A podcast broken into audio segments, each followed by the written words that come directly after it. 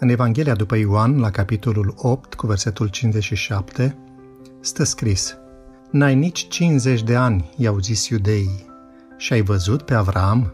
Lucrarea principală a Domnului Isus Hristos s-a desfășurat în anii tinereții lui. Faptul că avea o vârstă ușor imatură i-a fost reproșat cu subînțeles de către mai mari iudeilor, oameni încărunțiți și experimentați. Acești bătrâni priveau la Isus ca la un tânăr necăsătorit și fără educație, crescut într-o regiune rău famată și fără istoric spiritual, înconjurat de discipoli chiar mai tineri decât el. Motivul pentru care Dumnezeirea a plănuit ca Hristos să lucreze mântuirea oamenilor în anii tinereții poate fi înțeles în parte din istoria și administrația evreiască.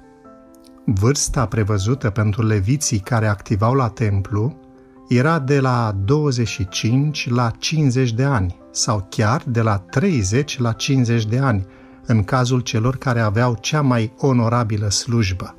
Lucru scris în Cartea Numeri, capitolul 8, versetele 24 și 25.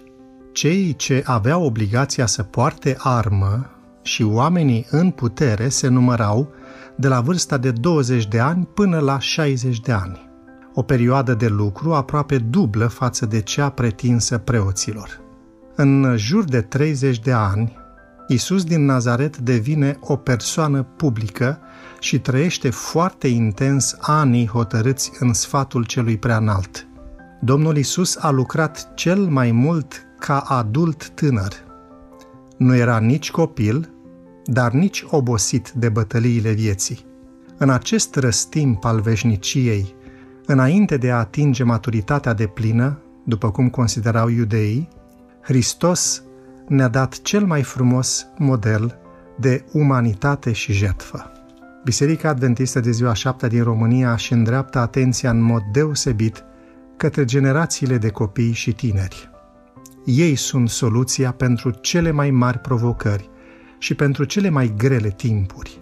La vârsta bătrâneții, profetul bisericii ne-a îndemnat să le spunem tinerilor că ne găsim acum în crize periculoase și vrem să știm cum să discernem evlavia cea adevărată.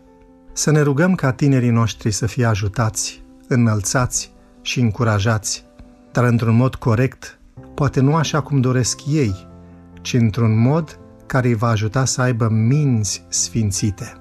Ei au nevoie de o religie bună, sfințitoare, mai mult decât orice altceva. Când numeri anii, nu uita că uneori, mai puțin, înseamnă mai mult.